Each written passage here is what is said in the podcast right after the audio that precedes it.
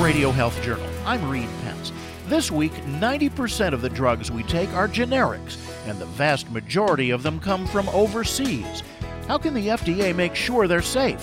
A number of the sources I've interviewed say those inspections are essentially staged and don't really reflect the quality, the true quality, of the plants overseas. American drug oversight in foreign countries, when Radio Health Journal returns.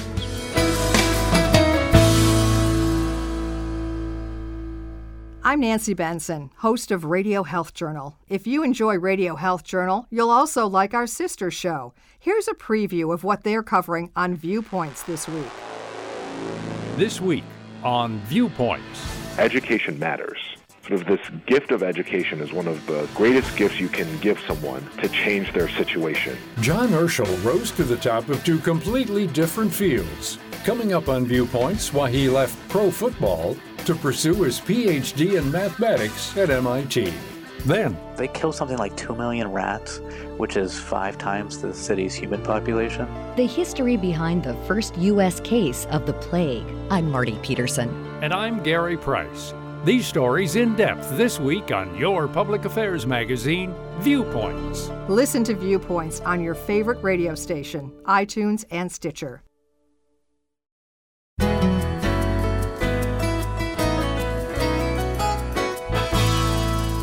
Slightly more than half of all Americans take at least one prescription drug. Those who do take an average of 4 different drugs each. Most of those are generics. In fact, generics make up 90% of all the drugs prescribed in the United States. But do you know what's in them? Most of us know only that generics are supposed to be pretty much the same as the name brand. But are they? Well, they're supposed to be. So they're not a carbon copy, but they're supposed to be a version. And the bioequivalence, which is basically the absorption into the blood of the drug, is supposed to fall within a range that is approximate to the brand name. That's Katherine Eban, Fortune magazine contributor and author of Bottle of Lies: The Inside Story of the Generic Drug Boom. And she says that we have to be more careful about generics than the standards would make us think. Time and again, drugs have been recalled for containing less of what they're supposed to or more of what they're not. There have been glass particulates in drugs. There has been drugs that are tainted with carcinogens, some of which have been used in the production of liquid rocket fuel. There have been cases of metallic fragments. There are cases of drugs that are not bioequivalent. They don't dissolve the same in the body. I'm sure there's a lot of listeners who have been taking blood pressure medication that has been subject to recall because it had carcinogens in it. That's an instance in which all of these generic drug manufacturers bought this active ingredient that was being made in India and China, did not test it properly, and carcinogenic materials were in the final drug, and millions of Americans took those drugs, and now they've been recalled from the market. But it took years to figure that out. The problem, Eban says, is globalization. In 1984, the U.S. overhauled the rules on generics, giving the first company to get a generic okayed protection from any others for several years. At the same time, the law approved the import of generic drugs manufactured overseas. It turned American manufacturers into foreign ones. We used to be a huge manufacturing hub. We made antibiotics for the entire world. First, antibiotics started shifting to China. The labor costs were lower. The environmental regulations were basically non-existent, and there's a lot of waste product that is created in pharmaceutical manufacturing. By 2005, the FDA had more plants to inspect overseas than it did domestically. And basically, Western drug companies started realizing they could vastly decrease costs and increase profits by shifting overseas, and foreign manufacturers started moving into our marketplace and getting FDA approvals. Today, the vast majority of generics are made overseas. More than a half come from India and China. And Eban says most of the time it's not a trusted U.S. pharma company making a generic version of its name brand drug. That happens, but that is really the minority. Really what's going on is that there's companies you've never heard of that are often operating in very remote parts of India and China, that are in some instances employing illiterate farmers to come into the manufacturing plants and suddenly be operating in what's supposed to be a highly regulated, sterile environment. These are plants where FDA investigators have found some of the bathrooms don't even have drainage piping. Think about that. There's no sinks to wash hands. And these are plants where the sterility requirements are so strict that you're not even supposed to move quickly because it can disrupt airflow.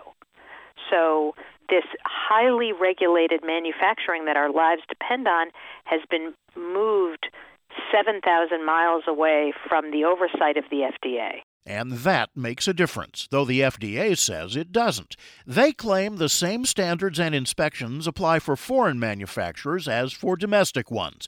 But Eban says the truth is a different story. To inspect a drug plant in the U.S., the FDA just shows up whenever they want. They don't announce it in advance, and they stay as long as they are needed. Overseas, the FDA will actually announce its arrival weeks and sometimes months in advance. And that has given these overseas plants the opportunity to fabricate manufacturing and quality data, to shred documents, to rid plants of insects and birds and lizards in order to put its best foot forward for the FDA. So a number of the sources I've interviewed say those inspections are essentially staged and don't really reflect the quality, the true quality, of the plants overseas. Eban says she even has evidence that fake pharmaceutical plants have been set up overseas, designed expressly to dupe drug inspectors. That happens in China, where actually plants will pool resources and have one show plant that they'll direct investigators to. And because most FDA investigators can't even read the street addresses, they don't know that they're inspecting the same plant over and over again. Eban says part of the problem is that the FDA is simply overmatched watching over manufacturing plants all over the world. In some parts of the globe, such as Italy and the UK, the FDA relies entirely on those countries' inspectors and trusts that they do a good job. But elsewhere, the FDA does its own work because local inspectors may not be much help. In fact, they do have regulators, but one of the things I uncovered in my reporting is that the Indian regulators really are functioning more as an arm of industry. I mean, they are, in some instances, seeing their jobs as protecting the industry as opposed to protecting the patients. So just how often does all this occur? Enough to be frightening. In her book, Eban follows an FDA inspector named Peter Baker, who found a way around all the tricks. Instead of asking them for documents about their manufacturing, he looked in their computer systems. And what he discovered was widespread tampering with quality data. So this is critical data that shows whether the drugs pass specifications or not. And he found, through tracing the metadata, that there was widespread fabrication. Over the course of 5 years, of the 86 plants that he went into in India and China, he found data fraud in 67 of them. It's about 4/5 of the plants. But why do generic makers feel they have to cheat? Apparently, there's comparatively little to lose. Eban says if they happen to get caught, it can take years for enforcement to stick. And she says the penalties don't match the potential reward. What the companies want to do, as I've discovered, is they want to try to game the system, put their thumb on the scale, and maximize the chances that their drug is going to get approval, it's going to get approval quickly, and that they can be possibly first to market. And if they're first to market, they get additional profits and more market share. So in order to do that, they have, in a number of cases, fabricated data. They're literally getting approval for drugs they don't yet know how to make. However, with all the difficulties in inspecting foreign manufacturing plants, the easier and more sure safeguard might be to inspect the drugs themselves once they reach our shores. Except Eban says that doesn't really happen. There is really no systematic testing of the actual drugs. One of the reasons for that is it's very hard to test the quality of millions of pills, right? How do you do that? And if you test one pill, how do you know that that's representative of the million pills? And that's why data is so important to manufacturing quality, because the idea is that the data serves as a kind of step-by-step, minute-by-minute blueprint of the manufacturing process. Regulators are looking at the process of the manufacturing rather than just the final outcome. Now, that said, we do need systematic testing as yet another sort of layer of protection around our drug supply, but that's not really happening right now. Despite all this, Eban says, don't throw your hands up in despair. It doesn't mean the whole generic industry is untrustworthy, or does it? It doesn't necessarily mean that, and obviously, generics are critical to our drug supply, and they're critical to our health.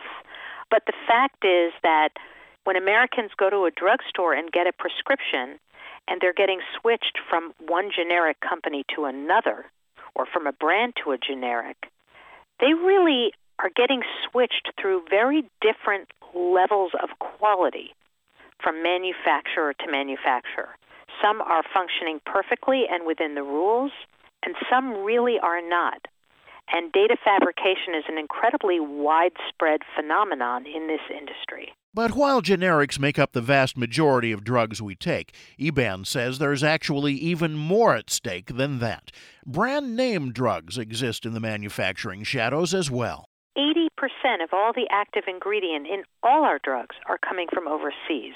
As one drug importer said to me, without these overseas ingredients, not a single drug could be made.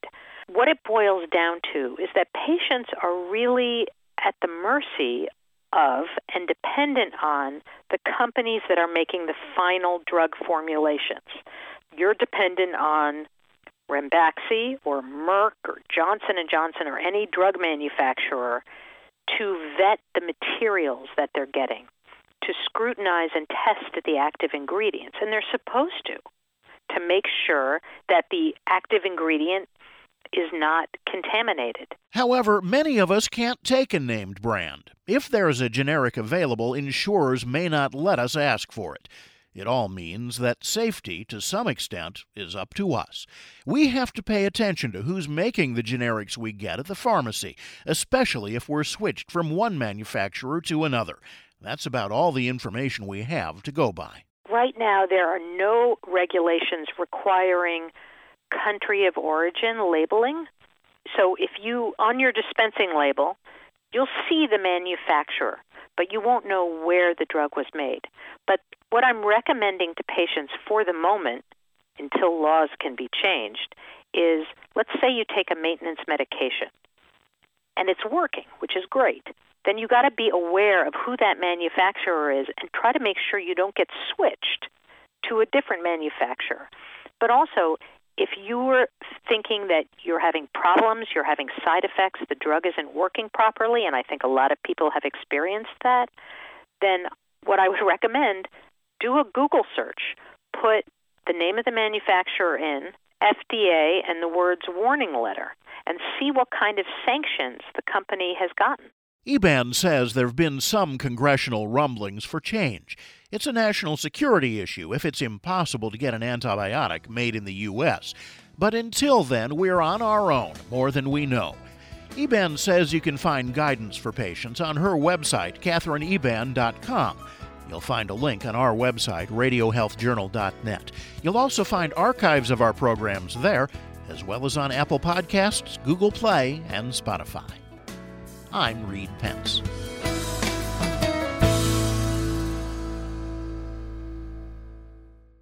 Family members are typically the first to notice memory issues or cognitive problems in a loved one, but they're often hesitant to say something. A new survey released by the Alzheimer's Association, however, reveals that nearly 9 in 10 Americans would want others to tell them if they themselves were showing signs of memory loss, thinking problems, or other symptoms of cognitive decline. This month, during Alzheimer's and Brain Awareness Month, the Alzheimer's Association and the Ad Council are launching a new campaign, urging people to notice the signs and start a conversation. Ruth Drew is Director of Information and Support Services for the Alzheimer's Association. Alzheimer's disease is challenging, but talking about it doesn't have to be. We say follow the ABCs, assess changes, begin a conversation, and contact the Alzheimer's Association for help. For information on the campaign and resources to begin this important conversation, visit alz.org/ourstories. Paid non-attorney spokesperson Fierce Nakawadi with principal office in Dallas, Texas. Attention landscapers and anyone working in the landscape industry. This is an important alert for users of the weed killer Roundup that have been diagnosed with non-Hodgkin's lymphoma. A California jury recently awarded $289 million to a landscaper who claimed Roundup gave him cancer. Roundup is the most widely used herbicide in the United States, with billions of pounds applied each year. Farm workers and landscapers are at the highest risk of injury from exposure. Time is limited to file a claim. If you work with Roundup weed killer and were diagnosed with non-Hodgkin's lymphoma, don't wait. Call the Roundup Legal Helpline now. The number to dial is 800-208-0501. That number again is 800-208-0501. You could be entitled to significant compensation. If you've been exposed to Roundup and have been diagnosed with non-Hodgkin's lymphoma, don't wait. Call the Roundup Legal Helpline right now. 800-208-0501. That's 800-208-0501. Again, 800-208-0501. Call now. What are you going to do with your old car? You can try selling it, you could junk it, or you can donate it to Heritage for the Blind. Your car will be towed away for free and your donation is tax deductible. Just call 1-800-835-1478. Heritage for the Blind accepts cars, vans, trucks, and boats. It doesn't matter if your vehicle runs or not. It will be towed away for free, and you'll be supporting those that need help. Heritage for the Blind is a nonprofit organization that helps the visually impaired live fuller lives. Call right now to donate your car, and as a special thank you, you'll receive a free 3-day vacation voucher to over 50 locations. Call Heritage for the Blind right now. Call 1-800-835-1478. Donating is easy, and your vehicle is towed away for free. Plus, you'll get a free vacation voucher for donating. Call now, 1-800-835-1478. That's 1-800-835-1478. Thank you for listening to Radio Health Journal, a production of MediaTracks Communications. If you enjoyed this broadcast, please support our show by subscribing, sharing it with a friend, and leaving a review on Apple Podcasts. You can find more Radio Health Journal stories about health, science, and technology on Apple Podcasts, Google Play, Spotify, and RadioHealthJournal.net. Also, follow us on Instagram and Twitter at Radio Health Journal.